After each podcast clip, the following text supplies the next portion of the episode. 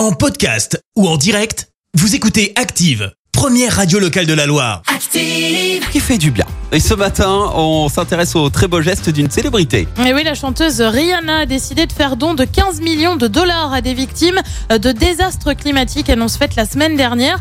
Alors pourquoi elle fait ça? Eh bien tout simplement parce que selon elle, les événements climatiques affectent certaines communautés plus que d'autres. Les désastres climatiques qui augmentent en fréquence et en intensité n'impactent pas les communautés de façon égale et les communautés des nations de couleur et des îles sont les plus touchées par le changement climatique, a déclaré celle qui est originaire de la Barbade. L'argent devrait aller à pas moins de 18 associations via sa fondation caritative euh, Clara Lionel, nom donné en hommage à ses grands-parents. Alors c'est pas vraiment la première fois hein, que Rihanna se mobilise pour la bonne cause.